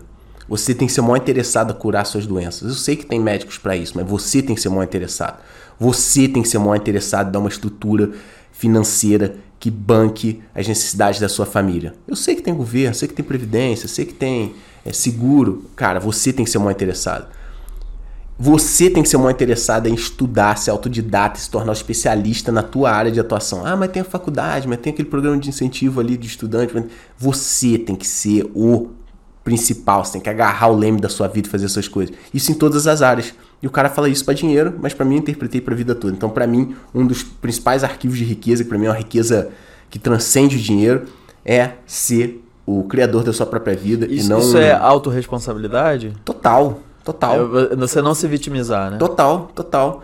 É lógico, você saiu, vem uma bala perdida e pegou em você. Pô, tomei um tiro no braço, não foi eu que escolhi aquilo. Mas é porque é o seguinte, eu vou num pensamento um pouco mais além. É, eu sou da ideia, do pensamento que tudo que aconteceu na tua vida foi escolha tua. Até o carro que bateu em você, até o raio que caiu no quintal da tua casa, até a inundação que pegou e derrubou a tua casa. Ah, mas eu não escolhi É aquela uma inundação. consequência da tua escolha de estar ali naquele momento. Existe um, um consciente. A tua mente não é só essa cabecinha do, do, do Diogo de agora, sabe? É, com esse CPF, com esse endereço, com esse padrão de vida de aqui. A gente tem uma mente um pouco mais. Um pouco não, muito mais expandida do que os olhos podem ver. É, em algum âmbito, a tua mente escolheu passar por aquele perrengue. E na minha concepção é porque você está passando por aquele perrengue porque aquilo pode te magnificar, sacou? Potencializar, sabe? Então é traz a responsabilidade pra você. De tudo, de tudo, de tudo, de tudo. Então esse é um dos, dos arquivos de riqueza mais importantes pra mim. Muito bom. Posso falar o meu segundo agora? Manda brasa. Espero que você não tenha escolhido ele. Acho que Quer dizer, mas se escolheu não tem problema, você escolheu mais, né? É isso aí. Esse é o sexto arquivo de riqueza. Ah, não, peguei não. Ah, mas esse é muito legal. É o seguinte, presta atenção, hein? As pessoas ricas. Eita, vamos de novo. As pessoas ricas admiram outros indivíduos ricos e bem-sucedidos. As pessoas de mentalidade pobre guardam ressentimento de quem é rico e bem-sucedido. Clássico. Bem. Já aconteceu isso com você? Admita? Eu admito. Pô, eu admito Até demais, cara. hoje. Até hoje é um pouco, mas eu percebo e neutralizo. Eu tô me educando, eu vejo o recalque na hora, cara. Eu fico Exatamente. puto, eu falo, tá puto por quê, cara? Eu ainda associo o rico a uma pessoa escrota. Ainda associo. Eu associo muito o rico ao ilícito também. Ao ilícito Ao também. antiético também. Exatamente. Mas o Harvey desenvolveu isso e, e realmente é importante a gente ouvir. Por quê? O que, que acontece? Primeiramente, eh, vou, vou falar aqui no âmbito. Por que, que a gente não deve pensar nisso? Pensar em quê? Em ver um rico e menosprezar ele e achar que ele é um rico, como é que eu posso dizer? Pessoa ruim, uma pessoa ruim, por Sim. ser rico, né? Se a gente pensa assim, a gente nunca vai ser rico. Certo? Ah, mas sempre me disseram que as pessoas ricas são desonestas. Elas não são dignas, são gananciosas. Meu amigo, exatamente por essa ideia que você não é rico. Como você vai ser algo que você despreza? É aquilo que eu falei da contradição do pensamento, é incongruente. Se Sim. você despreza o rico, você nunca vai ser rico. Ok. Por que, que você não pensa, tá, eu vou ser um rico diferente? Tá, mas por que? Os ricos são ruins mesmo? Então, a gente vê das notícias e tem até aquela alguém que começa a mostrar sinais de riqueza, né? não necessariamente esteja rica, mas comprou um carro zero, casinha legal, tá sendo sempre bem vestido. Muitas pessoas maldosamente já pensam o quê? Ih, tá envolvido com coisa errada aí. Tá traficando drogas. Sim. Tá, né? É, não, não pode ser honestamente ser rico. Isso já é um pensamento que elimina essa possibilidade. E as notícias também. Quantas, é, quantas vezes a gente assiste no noticiário de pessoas sendo presas ou sendo processadas por corrupção, por enriquecimento ilícito, por construir pirâmides e arrecadar muito dinheiro. Pô, Diogo, mas isso, cara, a gente tem que descartar a mídia.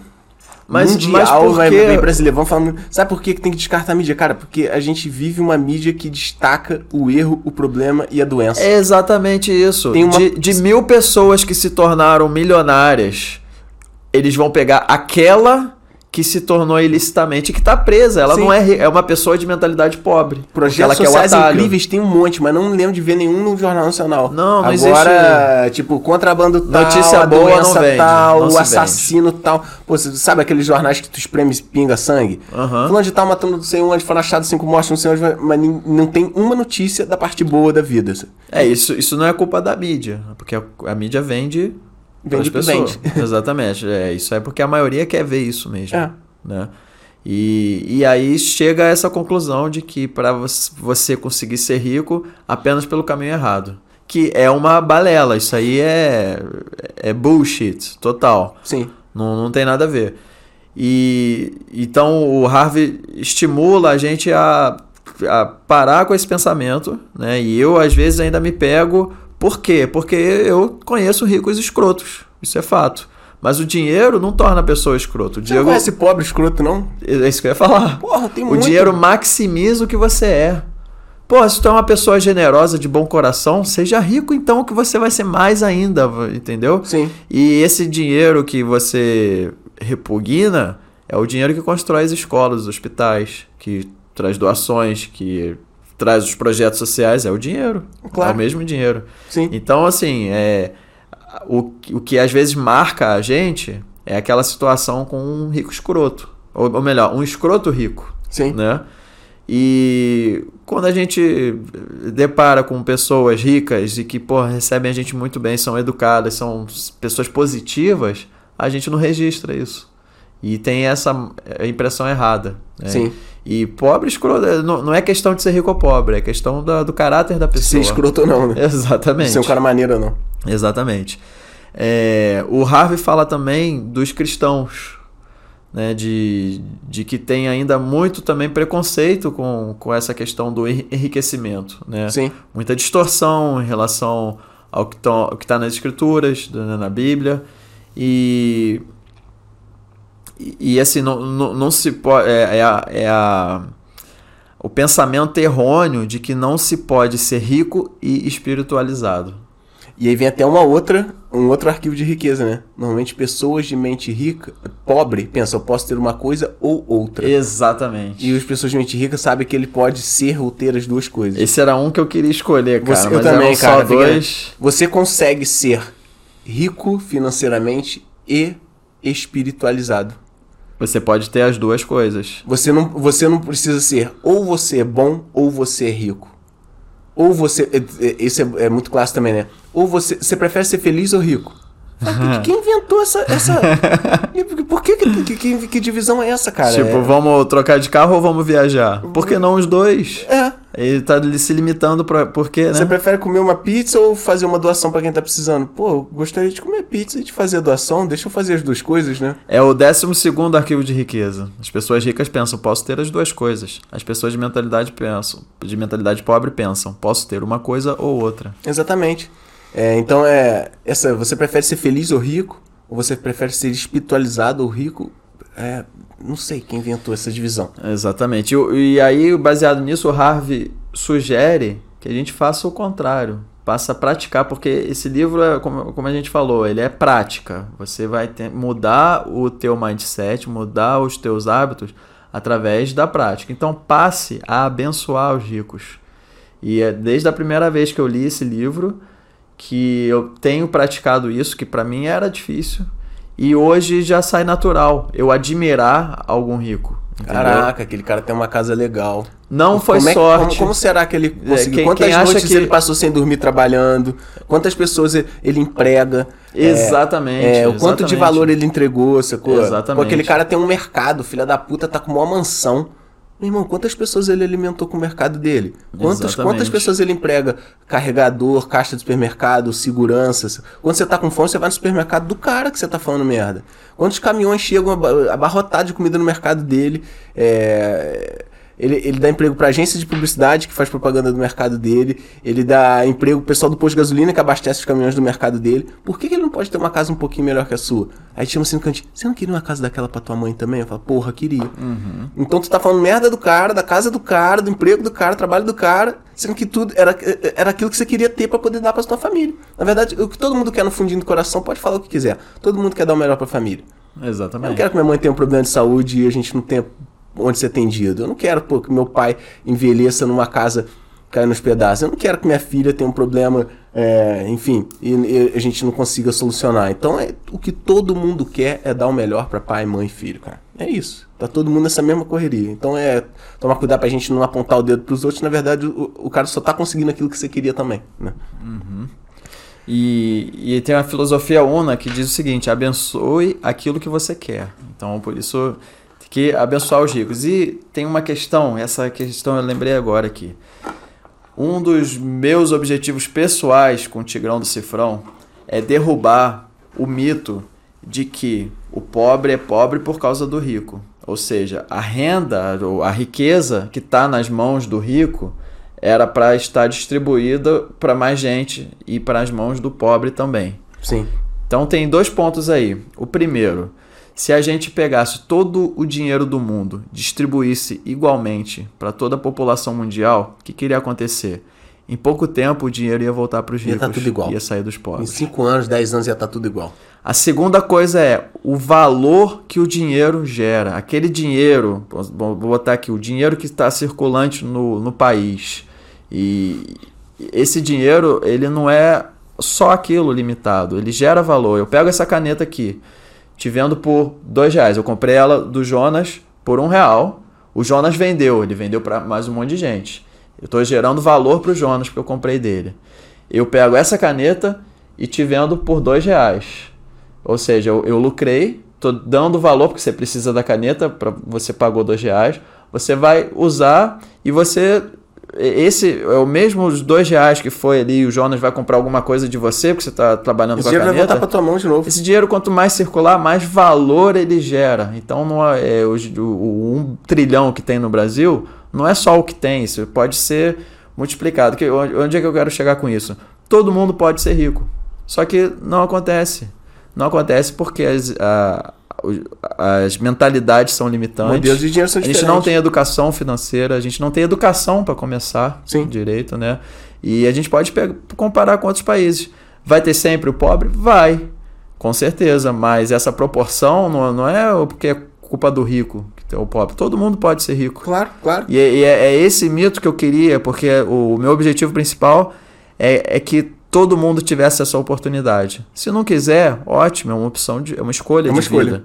Mas tem gente que escolhe, que deseja, que quer, mas não sabe, não tem o compromisso, não sabe que tem que ter o compromisso. Sim. Então é, a educação é fundamental. Então, por isso que a gente tem que abençoar o rico, porque a gente, para se tornar um, a gente tem que estar abençoando o rico. E a gente tem que abençoar porque realmente ele tem um papel fundamental na nossa sociedade. Tem. E ao, ao invés de se ressentir dos ricos, passe a admirá-los e pratique abençoá-los, pratique amá-los. Assim, saberá inconscientemente que quando enriquecer, outras pessoas o admirarão, o abençoarão e o amarão. Então, assim, né, não só a questão de você abençoar, mas porque você sabe que quando você se tornar, você também vai ser abençoado. Sim. sim. Então é isso. sentido, é, foi, esse foi o arquivo de segundo arquivo de riqueza que eu encontrei. Pesado mesmo, pesado. E vamos lá. Então tem mais um pra escolher. Opa, peraí, meu relógio tá me avisando que tô muito tempo sentado. Pronto, já vou. é só pra circular. Ele para de apitar quando eu levanto e tirar o casaco. Aproveita, vai. Tudo bem, então já temos 17 arquivos de riqueza no total, já falamos de 3 eu vou escolher mais um aqui. Olha, eu tinha marcado aquele, cara. As pessoas ricas pensam, posso ter as duas coisas, enquanto o pobre pensa, posso ter uma coisa ou outra. Eu não vou falar desse que a gente já mencionou ali. Ah, cara, pô, um que é muito, muito maravilhoso, cara, porque é uma coisa muito básica e eu não, não entendia isso, sabe? É. Por exemplo, Neymar, né, cara? Neymar joga bola pra cacete. Será que ele entende bem de futebol? Pô, acho que sim, cara. É, ele sabe o mínimo das regras, ele conhece o mínimo corpo dele, ele conhece o time que ele tá jogando contra, ele conhece o time dele, ele administra bem as regras do jogo que ele resolveu se meter, né? Beleza. Então agora trazendo esse paralelo para cá pro, pro pensamento do, do T. Harv. As pessoas ricas administram bem o seu dinheiro. As pessoas de mentalidade pobre administram mal o seu dinheiro. Como é que o Neymar ia jogar tudo que ele joga se ele administrasse mal as regras do jogo do futebol? Ele não sabe pra quem chutar, ele não sabe quem é do time dele, ele não sabe Ele quem é ia do time lançar pro cara que tava impedido. Ele ia fazer gol contra. Ia bater lateral com o pé. Ele ia botar a mão, porque ele não sabia que não É. pode botar a mão. Você precisa administrar bem as regras daquele jogo. E quem tem dinheiro, administra bem seu dinheiro. É isso. Então, é, e o T. Harvey fala em uma parte do livro, não lembro exatamente disso, comece a administrar bem seu dinheiro a partir do quanto você tem. Não esperar ter o dinheiro pra passar a administrar. Quando eu for rico, eu vou cuidar muito bem do meu dinheiro. Isso aí Você é- vai ser rico se tu cuidar bem do pouco que tu tem. Porra, mas eu ganho só 900 reais. Então tu vai administrar esses 900 reais bem pra caralho, bem mais bem do que qualquer outra pessoa, melhor do que qualquer outra pessoa, porque senão esses 900 não vão dar pro mês todo. Tu vai se endividar, tu vai passar necessidade. Tu tem que cuidar muito bem desses 900 reais, mais do que do cara que ganha um milhão, Ah? Aproveita que você ainda não tem muito, que é mais fácil administrar. Isso. E vai aprendendo. Exatamente. Então, é, o, o T. Harv, e como em vários outros livros fala, né, O Homem Mais Rico da Babilônia fala, o livro do Meu Milhão Sem Cortar o Cafezinho do Thiago Nico fala, é, aqui no Segredo da Mente Milionária fala é, é, porcentagens para você dividir o seu dinheiro. Né? Então, beleza, fa- falando de uma forma é, simples aqui, eu ganho mil reais por mês, como é que eu divido esse dinheiro? Então, esse livro ele sugere uma parte do dinheiro para família, uma parte do dinheiro para diversão, uma parte do dinheiro para independência financeira, uma parte do dinheiro para custos, enfim. É, E ele fala, se você tem. Eu acho que ele, ele fala de uma mulher. Não, não- lembro agora, não sei se você lembra disso. Ele fala de uma mulher que começou a administrar um dólar. Não foi isso? Não lembro disso. Ele fala de. Talvez ele não tenha falado aqui, talvez ele tenha falado no treinamento que eu fiz com ele, mas eu lembro de- dele falar isso. É, a mulher falou, cara, eu tô quebrada. Ele falou, começa administrando um dólar. Lembro, lembro, aham. Pega um dólar. Foi no seminário dele lá. Foi uma, Ah, então foi isso. dele, Então foi isso. Mas ele fala no livro. Então, eu, eu acho que sim. Isso aí. Ele, ele fala, pega um dólar e administra esse um dólar direito. Ah, mas como assim? Ah, 30% da tua renda você não tem que botar pendência- dependência financeira, então pega 30 centavos desse dólar e bota numa conta de independência financeira. Pega tantos centavos desse dólar, administra esse um dólar. Quando você tiver 10 dólares, aí tu administra bem os 10. Quando você tiver 100, quando você tiver mil. Então, cara, pra mim faz todo sentido. Eu, é, nessa mesma época que eu conheci o livro, eu comecei a administrar minhas finanças. Meu irmão, minhas finanças eram negativas, na verdade. Eu- eu- eu tinha dívida e eu venho administrando até hoje e é muito importante. O brasileiro não sabe administrar finanças, cara. Não sabe administrar o salário dele. Ele não sabe que, que dia do mês que ele tá, o quanto que ele tinha que estar, o quanto que ele pode gastar com gás, o quanto que ele pode gastar com cerveja. O quanto... é, é muito importante você saber isso. É, Nós já fomos assim. de não saber. Eu, Já. Eu, eu lembro quando eu ia passar o cartão que me dava um gelo, porque eu não sabia se ia aprovar. Será que passa, né? Olha que absurdo isso. É muito louco, né, cara? Hoje, pra mim, é muito automático. Eu tenho uma planilhazinha, eu tenho um documentozinho no celular. Então, tu- cada vez que você me vê gastando na rua, seja 10 reais, seja 50, seja 2 reais, um minutinho depois eu anoto ali. Pô, pra que isso? Pra que isso? Foi a forma que eu aprendi a fazer. Tem formas mais detalhistas do que a minha, tem formas mais é, é, easygoing, assim. Aí você tem que começar, aí depois você vai. Exatamente. forma, E aí não- a gente não precisa nem falar aqui, nem discriminar como está no livro. No YouTube tem vários livros de como fazer administração financeira familiar. Tem vários autores super é, gabaritados para falar isso. O próprio Gustavo Cerbasi fala Cerbasi é isso. nisso. Thiago Nico fala isso. Tem um monte de coisa na internet, a gente não precisa falar disso aqui agora. Mas é isso, cara. Administrar as finanças é o básico, do básico, do básico. E como você quer ter dinheiro, quando eu for rico eu vou investir, cara. Essa frase é muito negativa, cara. Quando eu for rico, eu vou investir. Você provavelmente, se você não investir, você não vai ser rico. Quando eu for rico, eu vou. Cara, eu vou guardar muito dinheiro, cara. Que aí eu vou, eu vou ser rico, que aí eu vou poder poupar. Meu irmão, se tu não poupar, tu não vai chegar lá. E você poupa a partir do pouco que você ganha. É, é, a gente pou- poupa percentual, né? Então, se você ganhou pouco, você vai poupar um percentual daquele pouco, não tem problema. E a a gente é o mesmo, no pouco ou no muito. A gente é o mesmo no pouco no muito. E isso que o Harvey fala do pensamento gera o sentimento, o teu sentimento vai ser de não poupar. Exatamente. Não vai chegar lá. Exatamente. Então aquilo é, pô, o que eu ganho não dá pra pagar minhas contas. Se você ganhar mais, o teu pensamento continua o mesmo. Ah, minha despesa aumentar, eu continuo não conseguindo pagar minhas contas. Então você tem que mudar do pequeno, sabe? Então é, enfim, esse arquivo de riqueza pra mim tinha que ser dado na escola, enfim, desdobrado em algumas matérias aí, porque é, a administração financeira é o básico. Beleza. Então falamos de quatro arquivos de riqueza. Dos 17 que tem no livro. dos 17. Então a gente. Só que o livro não dá só arquivos de riqueza. O cara ele intercala nas páginas ali, ele vai dando subtópicos e tópicos de, cara, ensinamentos muito valiosos, assim, que são muitos, não dá pra gente falar de todos.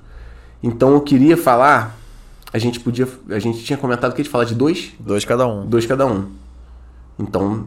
Então, beleza. Posso começar, Fala, então? de, fala de um aí, beleza. Um conhecimento top dentro do livro que eu encontrei foi o termostato financeiro. Você já até falou lá no início sobre o modelo de dinheiro, mais ou menos sobre a questão do termostato do Trump, por exemplo, Sim. do Silvio Santos.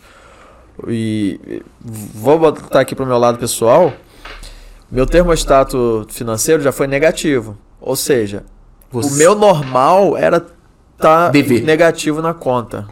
Tinha lá o cheque especial. Ali pra mim era a minha base era tá dentro do cheque especial ali. Ah, tô devendo só dois mil, tá bom. Exatamente. Tô, Tô no planejado. E aí eu conseguia zerar a conta, arrumava algum jeito subconsciente mesmo de, de gastar pra voltar pro negativo. E só me fudi pra caramba, aprendi. Não, agora não. Negativo nunca mais, não tenho cheque especial, não quero dever nada, filha da puta nenhum. Só que minha conta não saía do zero.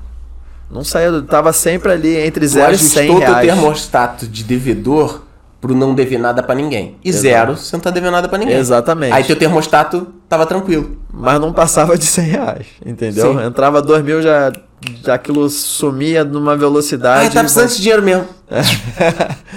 e, e aí com o tempo, por exemplo, te- se eu tiver mil reais na conta, eu, porra, eu tô falido. Me considero já falido. falido. E, mas o termostato foi subindo com o tempo. Não adianta também você tem um certo termostato financeiro e não, meu termostato é, agora é um milhão. Tudo leva um, um tempo, tem que ser gradual. Sim. Mas isso aí, o que ele falou, é, era uma coisa que eu já praticava, mas eu não observava, não sabia identificar o que era. E isso eu achei do caramba, termostato Termostato financeiro. financeiro. Muito legal. Posso falar um? Por favor.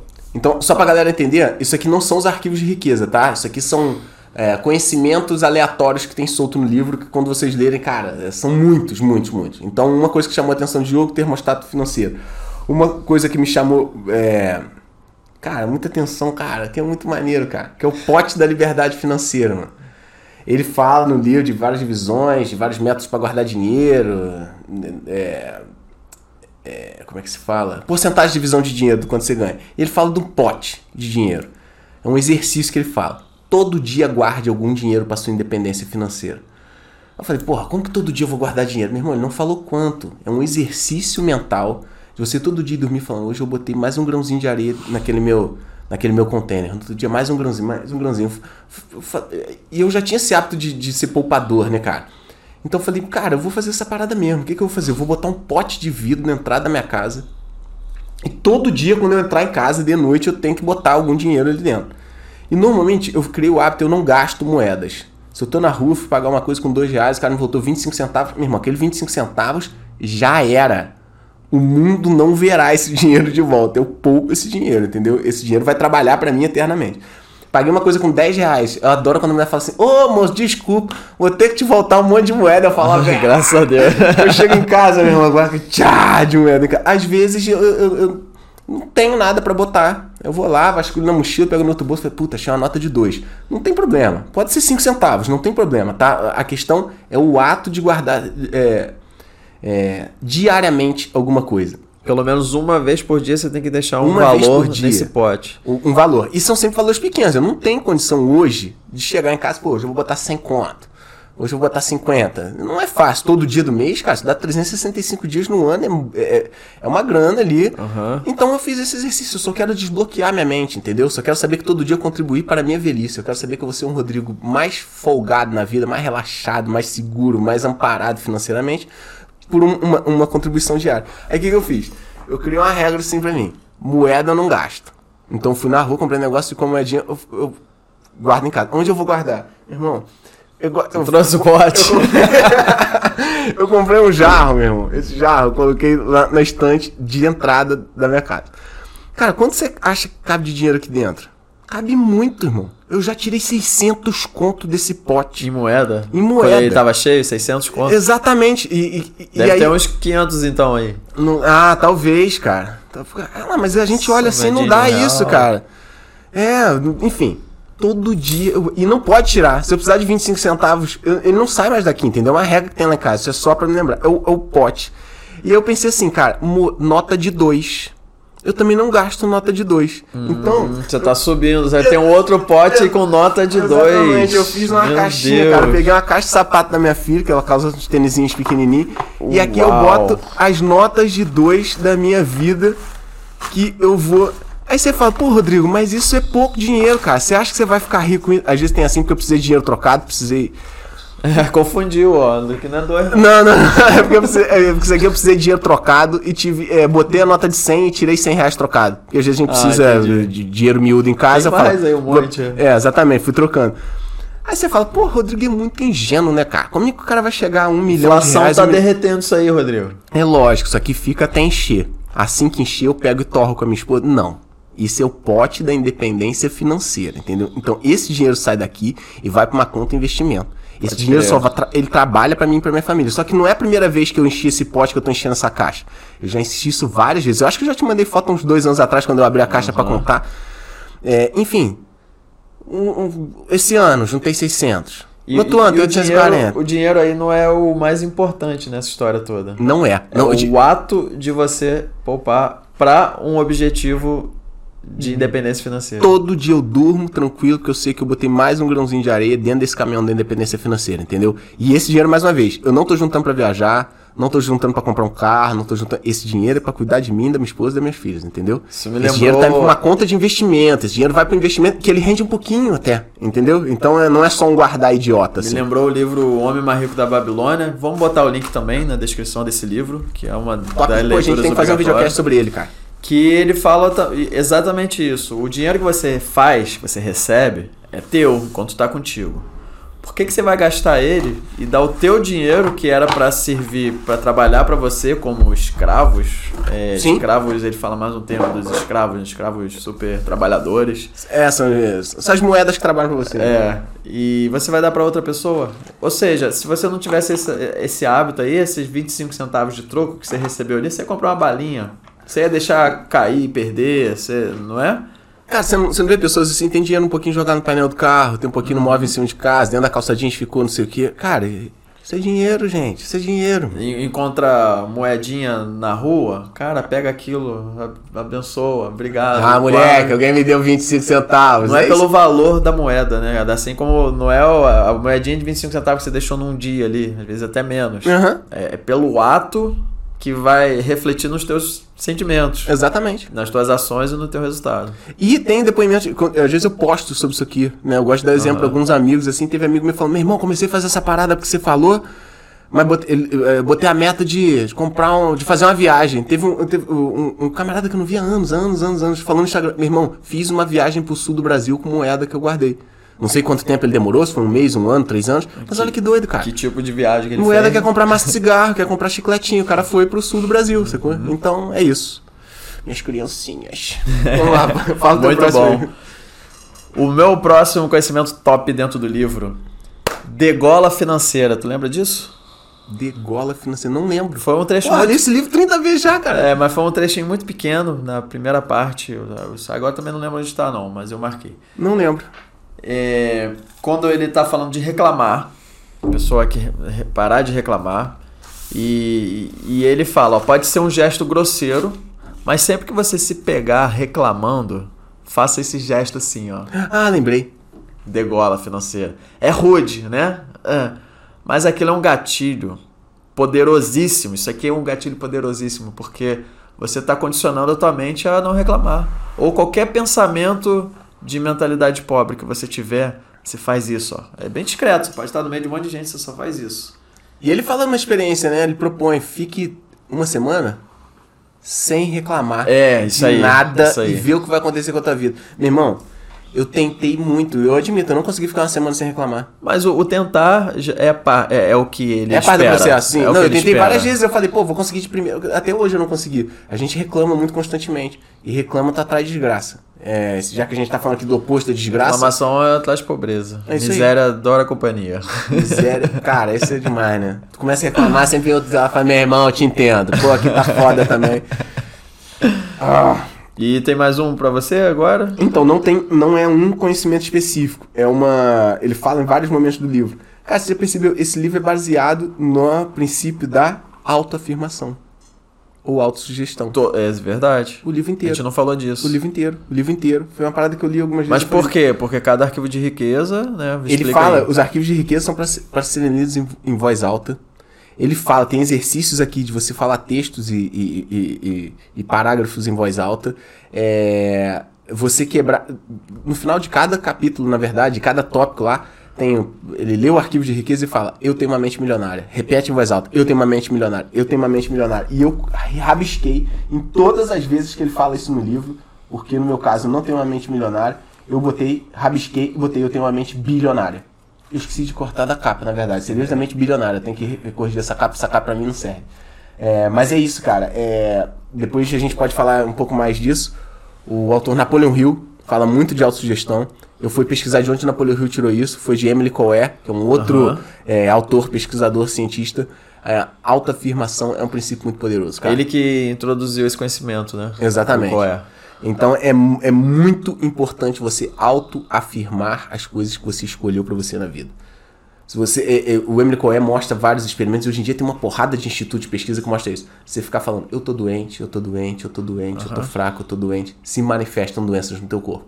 Ao passo que se você falar, eu tô saudável, eu sou feliz, eu sou capaz, eu posso, eu consigo, eu quero, eu desejo, eu escolho, eu que decido, você também atrai isso pra tua vida. Então a- a autoafirmação, eu acho que é a, é a base até pra criação de pensamentos, pra uma reprogramação mental.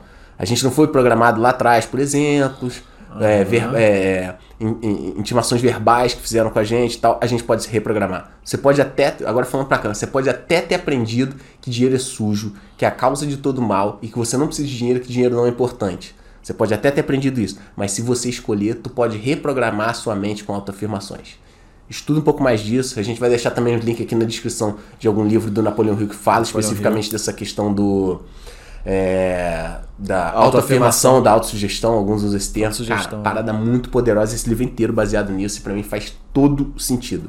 Juntando com, outra, com, com- outros livros que a gente já leu, outros conhecimentos, hoje faz todo sentido o que esse cara fez nesse livro. Foi muito inteligente botar isso. Lê em voz alta. Porque é, a criação das coisas passa por três etapas, né? É pensamento, palavra e ação. Você pensou numa coisa, você gerou uma energia. Você falou em voz alta com uma voz imposta, meu irmão, o universo já. A palavra de- tem muito poder. Muito né? poder, cara, muito poder, muito- a e gente a gente pode usar isso a nosso vezes. favor, né? É claro, exatamente. Você falou mais palavrão, mais coisa suja, mais coisa que atrasa a tua vida, naturalmente tua casa vai estar impregnada daquilo, tua rotina vai estar impregnada daquilo. Agora você falou mais coisas positivas, botou vi- vida, vibração. Reclamou. Tá, É, tá reclamação é o pecado da ingratidão, né? tá na merda. O, que, o, cara que, o cara viciado em reclamar e falar inutilmente, ele tá, tá, tá no aço. Então isso. Uh! Então beleza, Show de autoafirmação, autossugestão. E, pra fechar, beleza? Como eu faço pra começar meu processo de mente milionária? O que eu faço agora? Eu vou falar pra Beleza. vocês. O que, que eu tenho que fazer? Leia este livro. Não, mas não, só ler não vai adiantar nada. O próprio Harvey, como a gente falou, ele parte para prática. Ao final de cada arquivo de riqueza ali, ele coloca, nem que seja só uma autossugestão, só uma autossugestão, né? Porque ela é muito poderosa. Mas como, por exemplo, esse de não reclamar, ele, Ele propõe, ele propõe exercícios mesmo. durante uma semana é, é, você não vai reclamar. E se você reclamar, você anota para você tomar conhecimento sobre controle de dinheiro. Anota todas as tuas despesas por uma semana para você sim começar. Ele é igual o livrinho de colégio, né? Ele passa um, um capítulo de, de teoria e termina com a passa de exercício. teoria e exercício, exatamente. E até no final do livro ele mesmo sugere que eh, não acabou ali. Se você leu, você eles propõem ler todo mês, toda semana, como é que Eu é? acho que. É, eu acho que ele faz isso. Propõe que você- se para você fez sentido esse livro, eu proponho que você lê ele uma vez por mês durante um ano. Uma vez por mês durante um ano. Ou Fala, Nossa, o cara é maluco, cara. Faz eu, não- sentido. eu não acho, não. Faz não acho que sentido, é maluco, mano. não. Faz sentido, cara. Faz sentido. Faz É, sentido. pô, a gente demorou tanto pra ser essa pessoa defeituosa que a gente é. Quanto tempo a gente demora pra desfazer um defeito? Precisa de muita, muita, muita pedrada em cima de uma coisa pra, é, pra- pra- E consistência. Como é que é? O, o aço é forjado debaixo de porrada, né, mano? É, então pra você dar um shape novo. Você já é um aço com determinado shape. Pra você agora dar outro shape pra, esse- pra essa peça de aço que você é, mano, é muito calor e porrada, calor e porrada, sacou? Então é isso. Então é isso, vai. Esse aí foi o livro Os Segredos da Mente Milionária, do T. Harvey Eker. Então estamos aqui com a edição capa mole, baratinho, com a capa, É, capa comemorativa, a capa dura. É, esse aqui é especial porque eu costumo ter livros digitais, né? E no, no Mais Kindle, barato, mais fácil de é, carregar. Mais fácil, é, tô sempre comigo. Só que alguns livros que são, eu considero especiais, eu fiz questão de comprar fisicamente e deixar na minha estante porque tem um significado ótimo e para estudar, para ler e estudar, né? Eu faço as minhas marcações, não, esse aqui não tem muita não, Bota post-it, anota do lado. mas- Mas tem, É né? E falamos sobre o livro, a primeira parte, os modelos de dinheiro, falamos sobre os arquivos de riqueza, citamos alguns exemplos. E é isso, valeu aí todo mundo que Estamos assistiu. fechando então? Estamos fechando. Você quer colocar mais alguma coisa? Então vou dar uns recados finais. Pra você tá legal? Tá de boa? Tô- Fechou? Tô de boa. Então valeu, Diogão. É, queria só lembrar que a gente tem episódio novo toda semana no Tigrão Cast, bolado, sempre focado em auto-melhoramento. Às vezes falando sobre grana, às vezes sobre saúde física, mental, espiritual, shape, comportamental, metodologia, mindset. A gente tem.